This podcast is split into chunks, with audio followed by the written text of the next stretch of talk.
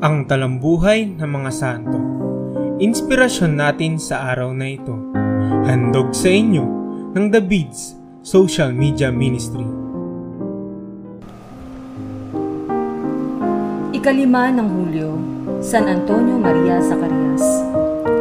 Samantalang gumagawa si Lutero ng kasiraan ng Santa Iglesia sa Alemania, si San Antonio Maria Zacarias naman ay nagsisikap sa ikapagtatagumpay ng pananampalatayang katoliko at sa ikabubuti ng kanyang kapwa.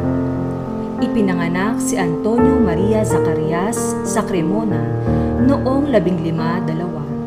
Sa kanyang inang balo ay nagmana ng maalab na hangaring maging banal, tumalikod sa mga bagay-bagay sa daigdig at harapin lamang ang kaligtasan ng kanyang kaluluwa. Siya ay naging isang manggagamot Subalit ito ay kanyang tinalikuran upang maging manggagamot ng kaluluwa ng tao at naging pari noong 1528.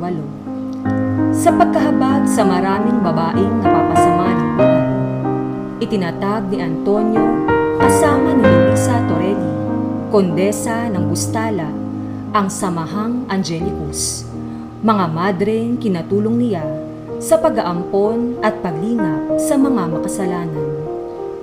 Noong labing lima, tatlumpu, kasama ng limang kasapi, sinimulan niya ang kongregasyon ni San Pablo na pagkaraan ay naging mga paring Bernabita dahil sa simbahang pinaglilingkuran nila na laan kay San Bernabe. Malaki ang pamimintuho ng santo sa Santissimo Sacramento at sa banal na paghihirap ng Panginoon.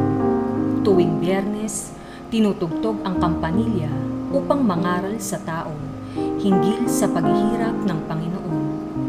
Nagkasakit ang santo dahil sa kanyang walang kapagurang pangangaral sa mga tao at pagpapakasakit at namatay noong ikalima ng Hulyo, taong labing lima, tatlumput siya, sa gulang na tatlumput pitong taon. San Antonio Maria Zacarias, Ipanalangin mo po kami. Amen. Hango mula sa talambuhay ng mga santo ni Monsignor Jose C. Abriol, Polins Publishing House. Isinatinig ng The Beads Social Media Ministry ng Our Lady of the Holy Rosary Parish, may San Valenzuela City, Diocese of Malolos. Buhay ng mga santo, isa buhay nating totoo. Sumubaybay sa aming mga online masses and programs. I-like at subscribe ang The Beads Valenzuela sa Facebook at YouTube.